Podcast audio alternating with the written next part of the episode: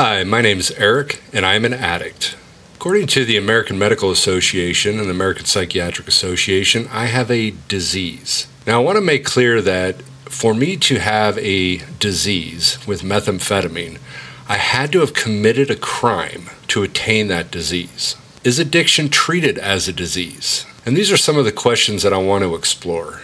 As some people know, I am not a participant of the 12 step program. There are a lot of reasons for this, and I want to talk about some of those today. I am an advocate for those that are out there struggling.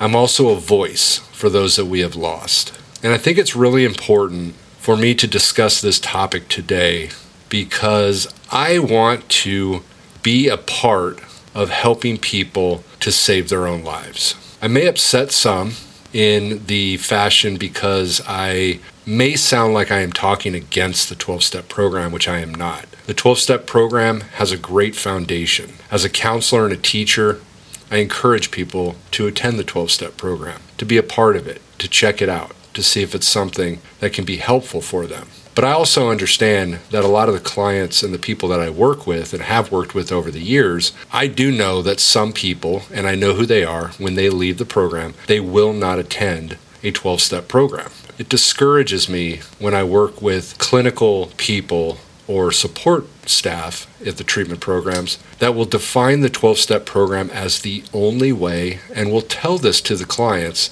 that if you don't get a sponsor, work the steps, or go to meetings, that you're going to get loaded.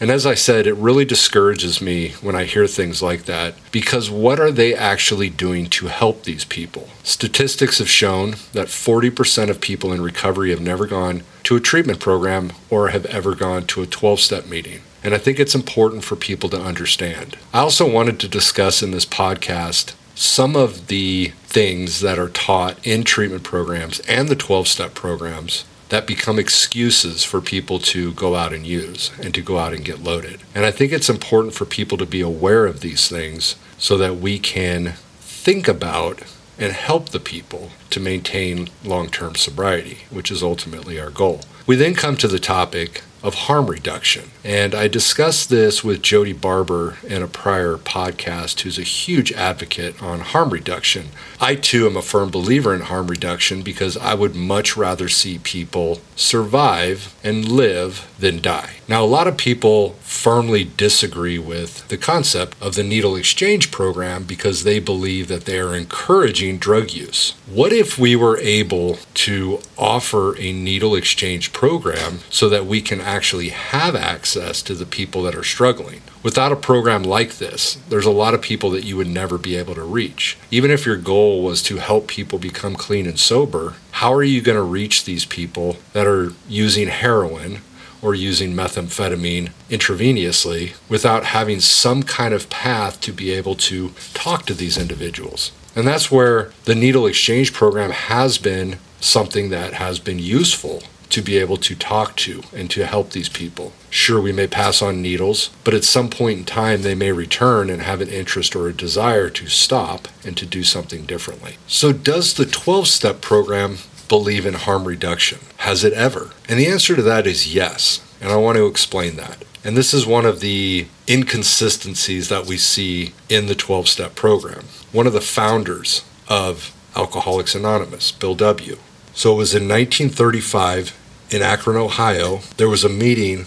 of two alcoholics. Now, about a year before the meeting, one of them, Bill W., who I'd mentioned, had had a spiritual experience that was the major precipitating event in his becoming abstinence. Then he went on a business trip to Akron. After about a year of sobriety, he had this huge, strong desire to drink. And this is where he hit on the idea of seeking out and talking with another suffering alcoholic as an alternative to taking that first drink. Now, some people know the historical factors behind Bill W. and his interest in using LSD. Now, it has been described that Bill W.'s interest in using LSD was to assist and to help alcoholics, and he actually had a belief that LSD might cure alcoholism. So it was in the 50s that he started taking LSD and was experimenting with it. So, what is the definition of harm reduction? So, harm reduction is an approach to treating those with alcohol and other substance use problems that does not require patients to commit to complete abstinence before the treatment ultimately potentially begins. So,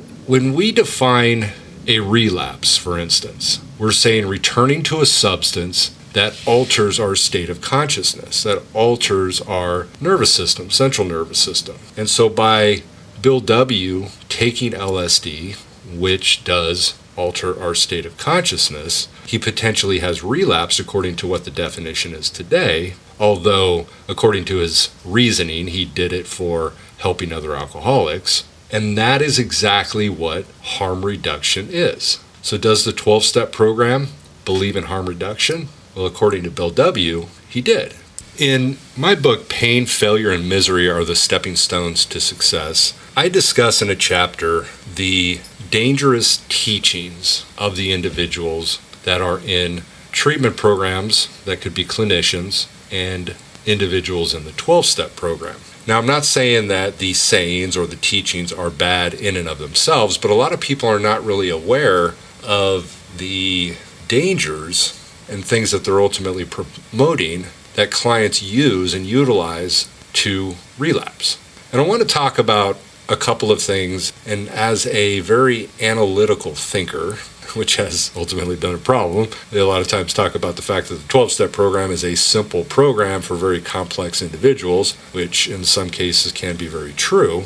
But I want to introduce everybody, and I talk about this with people, and I've talked about this with clients and other clinicians the dangers of the way that I ultimately introduced myself in this podcast that my name is Eric and I am an addict. Now, I don't say this to get people to not do this because we do understand why people say this in the 12 step program. My name is Eric and I'm an addict, and a lot of people define that as a reason for helping me remember.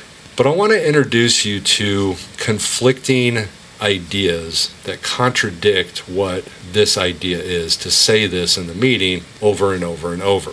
Now, a lot of people have heard this statement, and this is also posted on boards that I've seen in a lot of meetings, whether they be Alano clubs. And this is what the statement is Your beliefs become your thoughts, your thoughts become your words. Your words become your actions. Your actions become your habits. Your habits become your values. And your values become your destiny. And the reason I'm saying this is because I hear this over and over and over and have heard this over and over and over in 12 step meetings. And like I said, I'll see this on posters that are hanging in the meetings. So, based on what Gandhi said, if my belief that I am an addict is ultimately becoming what my thoughts are because I say this in a meeting. Now, those thoughts that I've said that my name is an addict become my words. These words that I'm saying become my actions. What do addicts do? Addicts use. What do alcoholics do? Alcoholics drink. So, since my words of what I'm saying become my action of going out and using, that using becomes a habit, which is something that I can definitely attest to. And then that habit ultimately becomes my value. So that drug ultimately becomes, or that using becomes what is most important. And what is most important becomes my destiny. And the reason I say this again is not to tell people not to do this, but to get people to think. Think about this. Am I setting myself up? Is there a sense of self fulfilling prophecy by me saying over and over and over that my name is Eric and I am an addict, or my name is Eric and I'm an alcoholic. Something to think about. So, when I discuss the statements and the sayings that people hear and ultimately use them as excuses to relapse, one of them that I want to talk about is I have a disease.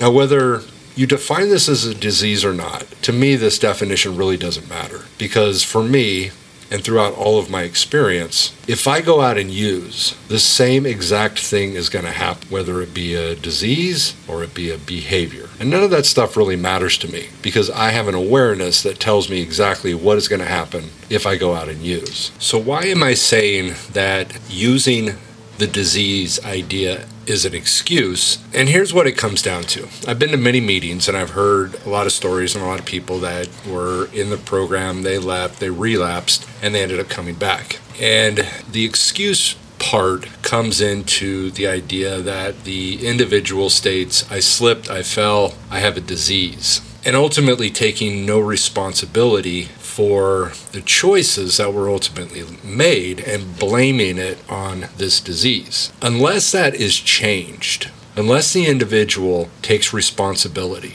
that person is not going to get any better because that disease can continue. If you couple that with Bill W.'s statement that there's no mental defense against the first drink, and you combine that idea with it is a disease, and the person doesn't take responsibility for it, that person's in trouble. Relapse is a choice.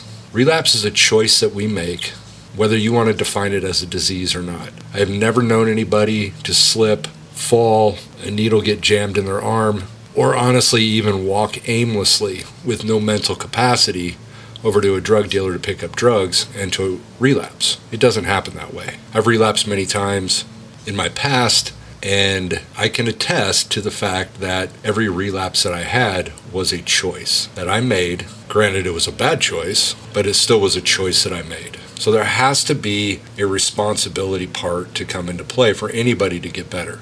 You can't blame this on a disease. One of the sayings that I hear a lot is one day at a time. And I might have said this before in a podcast, but one day at a time is how I lived when I was using. Everything was about right here, right now. I need my drug. I'm not thinking about tomorrow. Tomorrow never comes. It's all about today. That's it. And I hear people say this over and over and over. One day at a time in the program is used and designed to say that, okay, I'm not going to use today. So I'm only going to worry about today, one day at a time. But none of this is really explained in detail to people. And people are not encouraged to look beyond today and into making plans for the future. What are your plans? What are you going to do? I just live one day at a time. We do have to understand that the only moment that you're ever going to enjoy is right here and right now. You can't enjoy five minutes from now and you can't enjoy 10 minutes ago. The only time that we will truly enjoy anything is right here and right now. But we have to learn how to balance the concept of enjoying today but planning for the future. The people that I see that have long term sobriety are people that have goals, they have dreams, they have a vision, they have passions for something. They're reaching. They're reaching for something that they truly want in their life. That is also based on the motivation that doesn't ever have to go away. Because when I achieve a goal, I can reach for a new goal. The reason everybody comes into treatment and originally gets sober is because they're motivated by moving away from some kind of painful experience in life. But the problem with that motivation, if it's never changed, is that one will never last. If I'm arrested, eventually I'll be off parole, off probation. I won't have anything over my head. If it's family issues and I stay clean and sober for a while and I get all that trust back and the pain goes away, there's nothing that's keeping me clean and sober. And so part of what I always try to do, especially with the people I work with, is start to promote what do you want? Where are you going? What are you doing? What are your dreams? Because those are the things that will help people. Because now all of a sudden they're doing it for themselves and they're not doing it for anybody else. If it's pain, you're doing it for a judge, you're doing it for a family, you're doing it so you don't get a divorce. Another one that I hear a lot from people is let go and let God, thy will be done. And in my book, again, I discuss this idea that we need to teach people that God will not do for you what you can do for yourself. Every religious text out there, whether it be the Christian Bible, the Quran, even the Hindu Bible, attests to the fact that God will not do for you what you can do for yourself. The serenity prayer God grant me the serenity to accept the things I cannot change, the courage to change the things that I can, and the wisdom to know the difference. We have to put effort God will not do for us what we can do for ourselves. And so every time that I hear anybody that uses that as an excuse of thy will be done, they're setting themselves up by not doing the things that ultimately they can do for themselves. So why do I not participate in the 12 step program? And this is what I really wanted to share. And again, like I said, I know this can upset people when I say things like this, but this is something important for me to get out there and I want people to hear this. Again, I'm not a discourager of the 12 step program. The 12 step program was a foundation for me. It helped me in the beginning, but I realized at some point in time that I can't stop there. Every time that I hear people say, all you need to do is get a sponsor, work the steps, and go to meetings, you're helping to set people up because that is absolutely a dishonest statement for people to find a successful, happy life because I don't find much today a lot of self esteem and a lot of support in terms of thinking for myself and not thinking through the minds of others. Once I came to a realization in my recovery that what I was told to do was to listen to my sponsor, do what my sponsor says. And I worked on my self love and caring about myself. I came to a realization that my sponsor may not always have the best direction for me. I have to learn to think for myself. I want to tell you a quick story and this was something that really got to me was a friend of mine who had hepatitis C and his viral load was getting higher and higher and his doctor had told him that we need to do the treatment and back at this point in time it was interferon and ribavirin which of course does have very negative consequences as a result of the symptoms that a lot of people experience. My ex wife went through the same treatment. She lost her hair. She ended up having anemia, needed to have a blood transfusion. But his sponsor decided to tell him not to do the treatment and to take herbs. Now, one of the things that we know about herbs and a lot of the supplements is that it is very, very hard and difficult on your liver. And as a result of him listening to his sponsor, he ended up with cirrhosis of the liver. I want everybody to understand what a sponsor does. A sponsor is never mentioned one time in the big book of Alcoholics Anonymous. The 12 steps do not define that you need to do it with a sponsor. The fifth step says we admitted to God, ourself, and another human being the exact nature of our wrongs. That other human being is not defined as who that is. It could be anybody. I do encourage for you to do the fifth step, that you do do it with somebody that understands what you're ultimately doing. And so somebody that is in recovery can be more helpful than some random person that doesn't know anything. So it does make sense. But the point that I'm trying to make is I want everybody to understand and realize what a sponsor is. A sponsor is somebody to help you work the steps, period. That's it, nothing else. They are not your doctor. They are not your lawyer. They are not to decide and define what they want for you because part of this is about achieving what we want for ourselves. What do I want? Where do I want to go? I don't want to go necessarily where my sponsor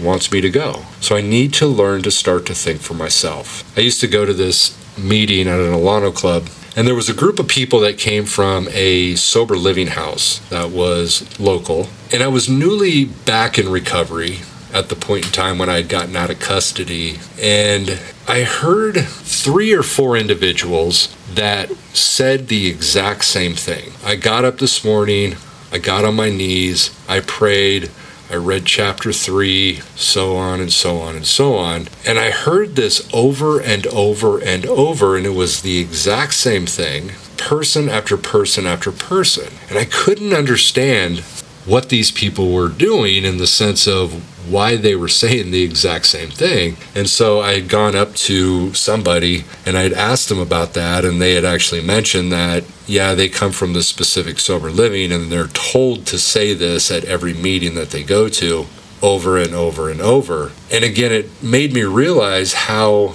the 12 step program does not teach people to think for themselves. None of that's going to have any meaning to anybody. If I'm told something by somebody else and I repeat that over and over and over, it doesn't necessarily mean that I believe it. It's just something that I'm saying because I was told to say that. And so part of what recovery is, is about finding something that means something to me. It's based on the concept of, you know, me telling somebody that you're an addict or you're an alcoholic over and over and over. And unless they believe it themselves, it doesn't have any meaning to it.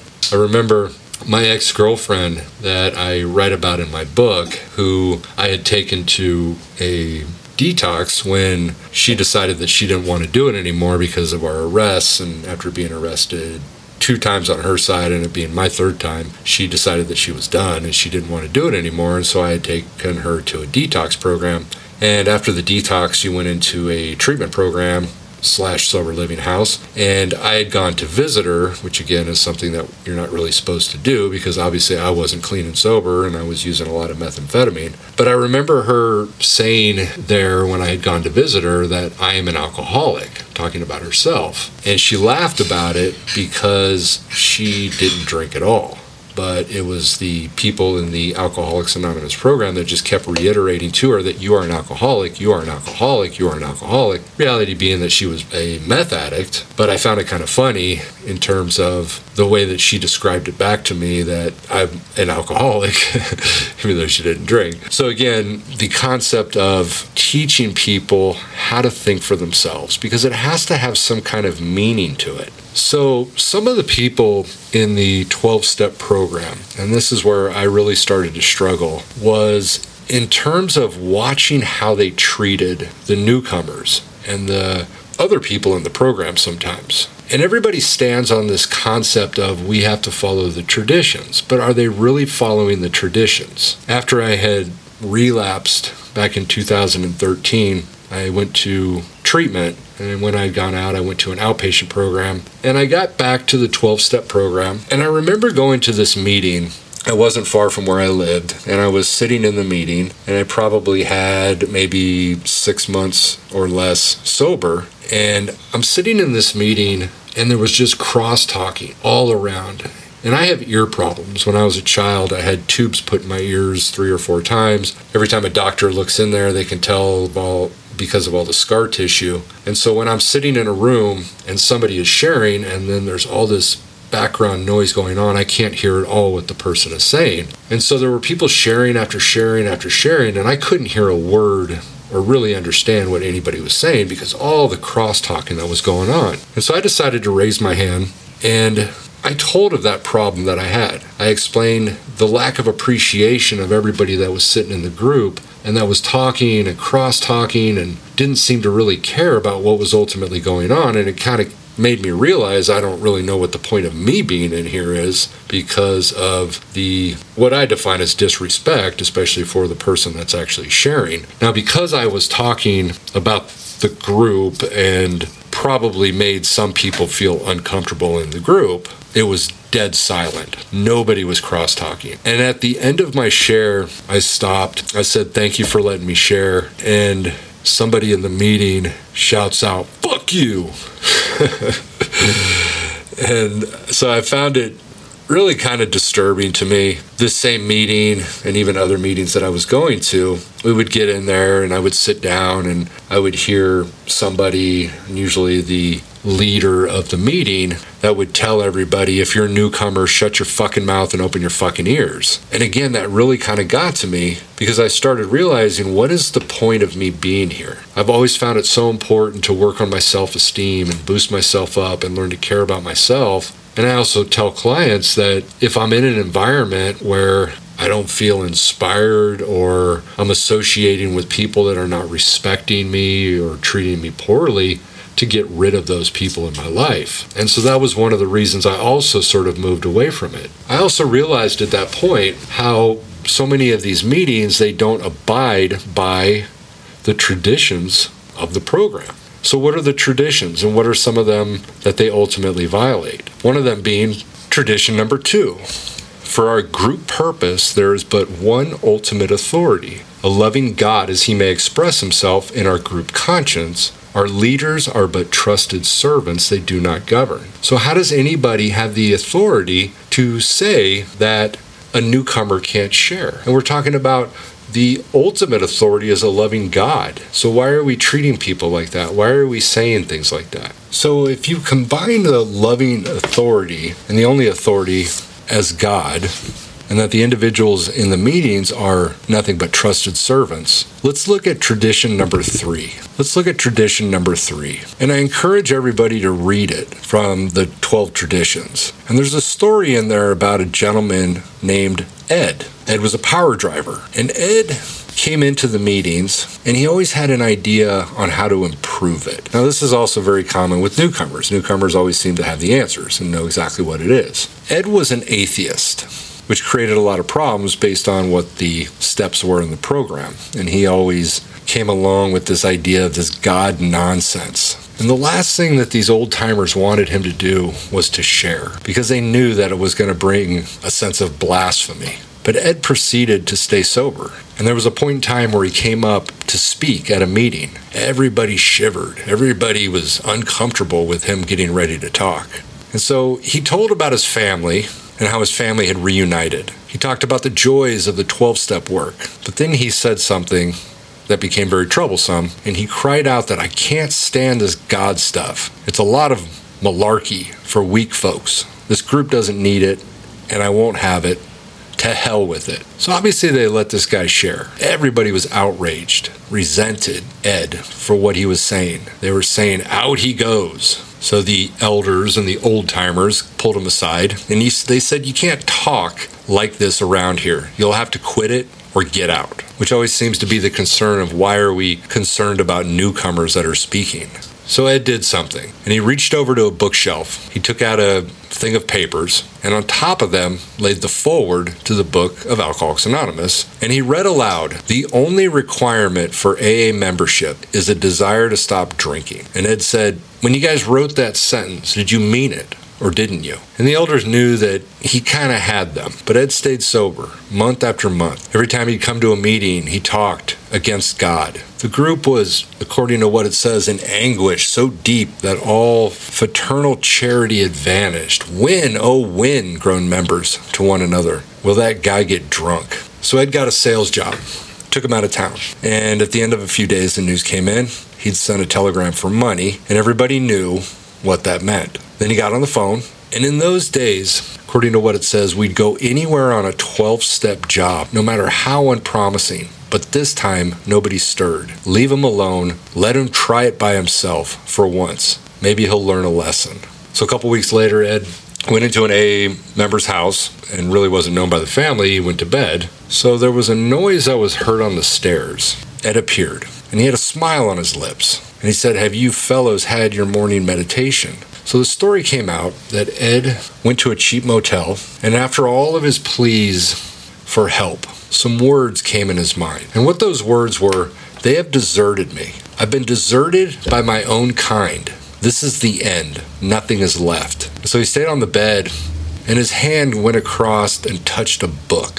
He opened the book, and it was a Gideon Bible. But, ne- but Ed never confided any more of what he saw and he felt in that hotel room. So apparently it was 1938, and he hasn't had a drink since. Now, old timers who remember Ed think, what if we had actually succeeded in throwing Ed out for blasphemy? What would have happened to him and all the others he later helped? And as the end of that tradition says, so the hand of providence early gave us a sign that any alcoholic is a member of our society when he says so. And I think that's so important for people to understand. The newcomer, the old timer, they're all the same. The tradition actually says the only requirement is a desire to stop. So you don't actually even have to be clean and sober as long as you say that you're a member or that you have a desire to stop and you're just as important. And what's the goal of the, the old timers? To help the newcomers, to pass the message on. If the newcomer needs to share and needs to talk, why not? What are you worried about? What are you afraid of? Let that person talk. If we're here to help the newcomer,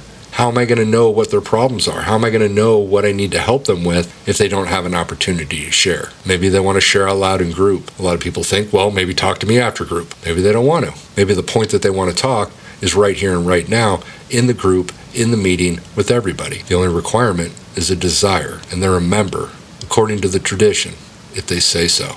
So then we come to tradition five, which is each group has but one primary purpose, one purpose to carry its message to the alcoholic who still suffers. One purpose. And so the authority is a loving God the only requirement for membership is a desire to stop drinking. So the newcomer is just as important. And your purpose, your single purpose, is to carry the message to the alcoholic who still suffers. Sometimes that means we got to let the person talk so we can find out what's going on. This tradition also concludes with the concept of the purpose of a sponsor. And this is what it says Now, concludes the old timer, suppose I'd been obliged to talk to this man on religious grounds. Suppose my answer had to be that AA needed a lot of money, that AA went in for education, hospitals, and rehabilitation, Suppose I'd suggested that I'd take a hand in his domestic and business affairs. Where would we have wound up? No place, of course. And that's the purpose, is the message of the program, not medical conditions, not legal issues, but of the program, the sole purpose.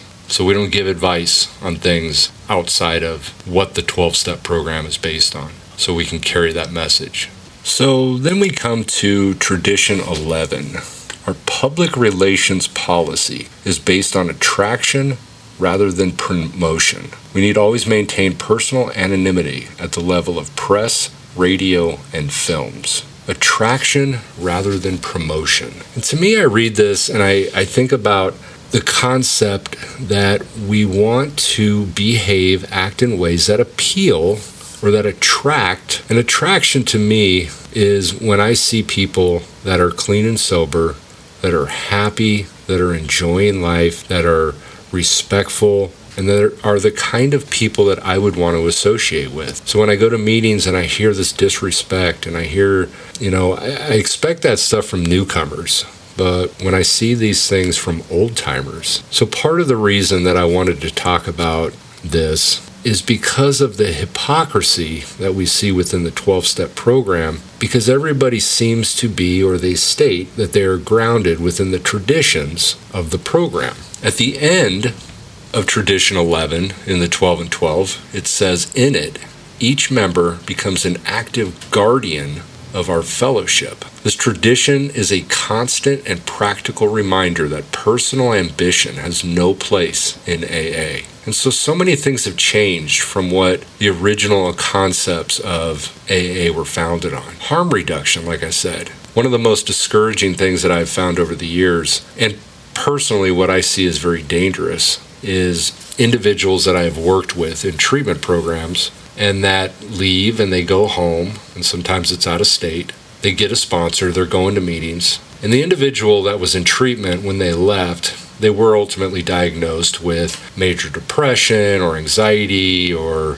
things that they had used drugs to self medicate themselves. And they'll return home, they'll get a sponsor, and the sponsor will tell them that if you are on any medications, and it can be non narcotic, that you are not clean and sober and that you need to stop these medications. And over and over and over, I've seen individuals that will follow the direction of their sponsor. Again, they're not doctors. Even if they are doctors, they're not their doctor. And they end up relapsing and return to the treatment program that I had worked at. And to me, this is dangerous. Again, one of my points is to be an advocate and to help save people's lives. Sobriety can be great, sobriety can be fun. Let's stop pushing things of our importance, of what we want, because it may not be what they want. So now I want to explain something that's very important. And the major reason that I decided to do this podcast was because I want people out there in the 12 step program to listen very closely to this because I think this is extremely important. As a counselor and a clinician that works in the substance abuse industry, I want to be able to refer people to an organization or to a self help program that is actually out there to truly help people, not to harm people. And so I'm going to explain to you the perspective of clients and what I hear over and over and over from what the 12 step program ultimately looks like. And I'm going to throw in some of my own perspectives that I have gained by watching all of the things that currently happen out there. So, the first thing that happens is that many sponsors will basically assume or expect that you're going to have an individual who has spent years breaking rules, violating rules, and to come into an organization like Alcoholics Anonymous or any of the 12 step programs out there, and you're making an assumption that they are going to follow all the rules or you will not work with them. I've heard this over and over. I have a lot of friends that are in the 12 step program that are fantastic. But if what I'm saying bothers you, then maybe there's something within you that maybe you need to look at. So many sponsors will tell individuals that if you don't do this, this, this, and this, that I will not work with you. Again, we're making an assumption that these are people that have broken rules and that now are going to come in and follow all the rules. The primary purpose of the 12 step program is to carry the message to the alcoholic who still suffers. You're dealing with somebody that is suffering, and you're telling these individuals that I'm not going to work with you unless you do what I want you to do. That's one of the perspectives. Also, if you're not ready, why don't you go out and get loaded and come back when you are ready. So potentially we're offering a death sentence to people. We're telling them that, hey, you know what? You don't seem to be highly motivated. You don't seem to truly want this thing. So why don't you go out and get loaded? Go slam some heroin, go do some stuff, and then come back when you're ready. Do they make it back? Are you encouraging them to go out and die? Potentially, and sometimes. And yes, I have seen that. I've heard it from a client that this is what they were told in the 12 step program. They did end up going out and getting loaded, and we never saw them again, and they ended up passing away. That is a reality, and that is a truth, and that is something, again, that I have seen before. So, according to the story that I told you, the individual who was not, not welcomed in the 12 step program by the old timers because they were concerned about what he was going to share. He was an atheist. He didn't believe in God. Welcome to welcome to the majority of people that come into the 12-step program. And there's a reason for this. One of the things that we teach in recovery is this idea of post-acute withdrawal. Post-acute withdrawal as an explanation is obviously after the acute withdrawal, the substances are gone, the drugs out of the body, but they're still ultimately experiencing symptoms as a result of the brain damage that's been caused as a result of their drug use.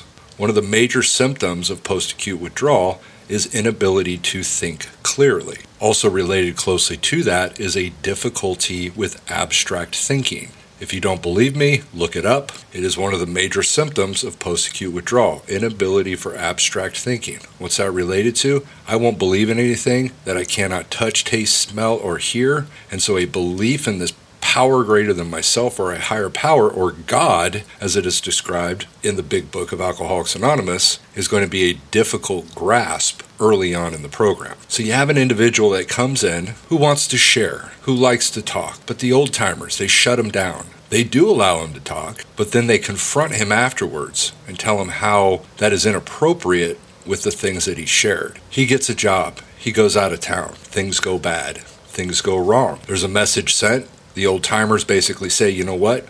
I don't like this guy, so we're not going to go help him. Let him figure it out on his own. So, what does this message say? You know what? He figured it out on his own. So, what does that message say? Do you really need the 12 step program?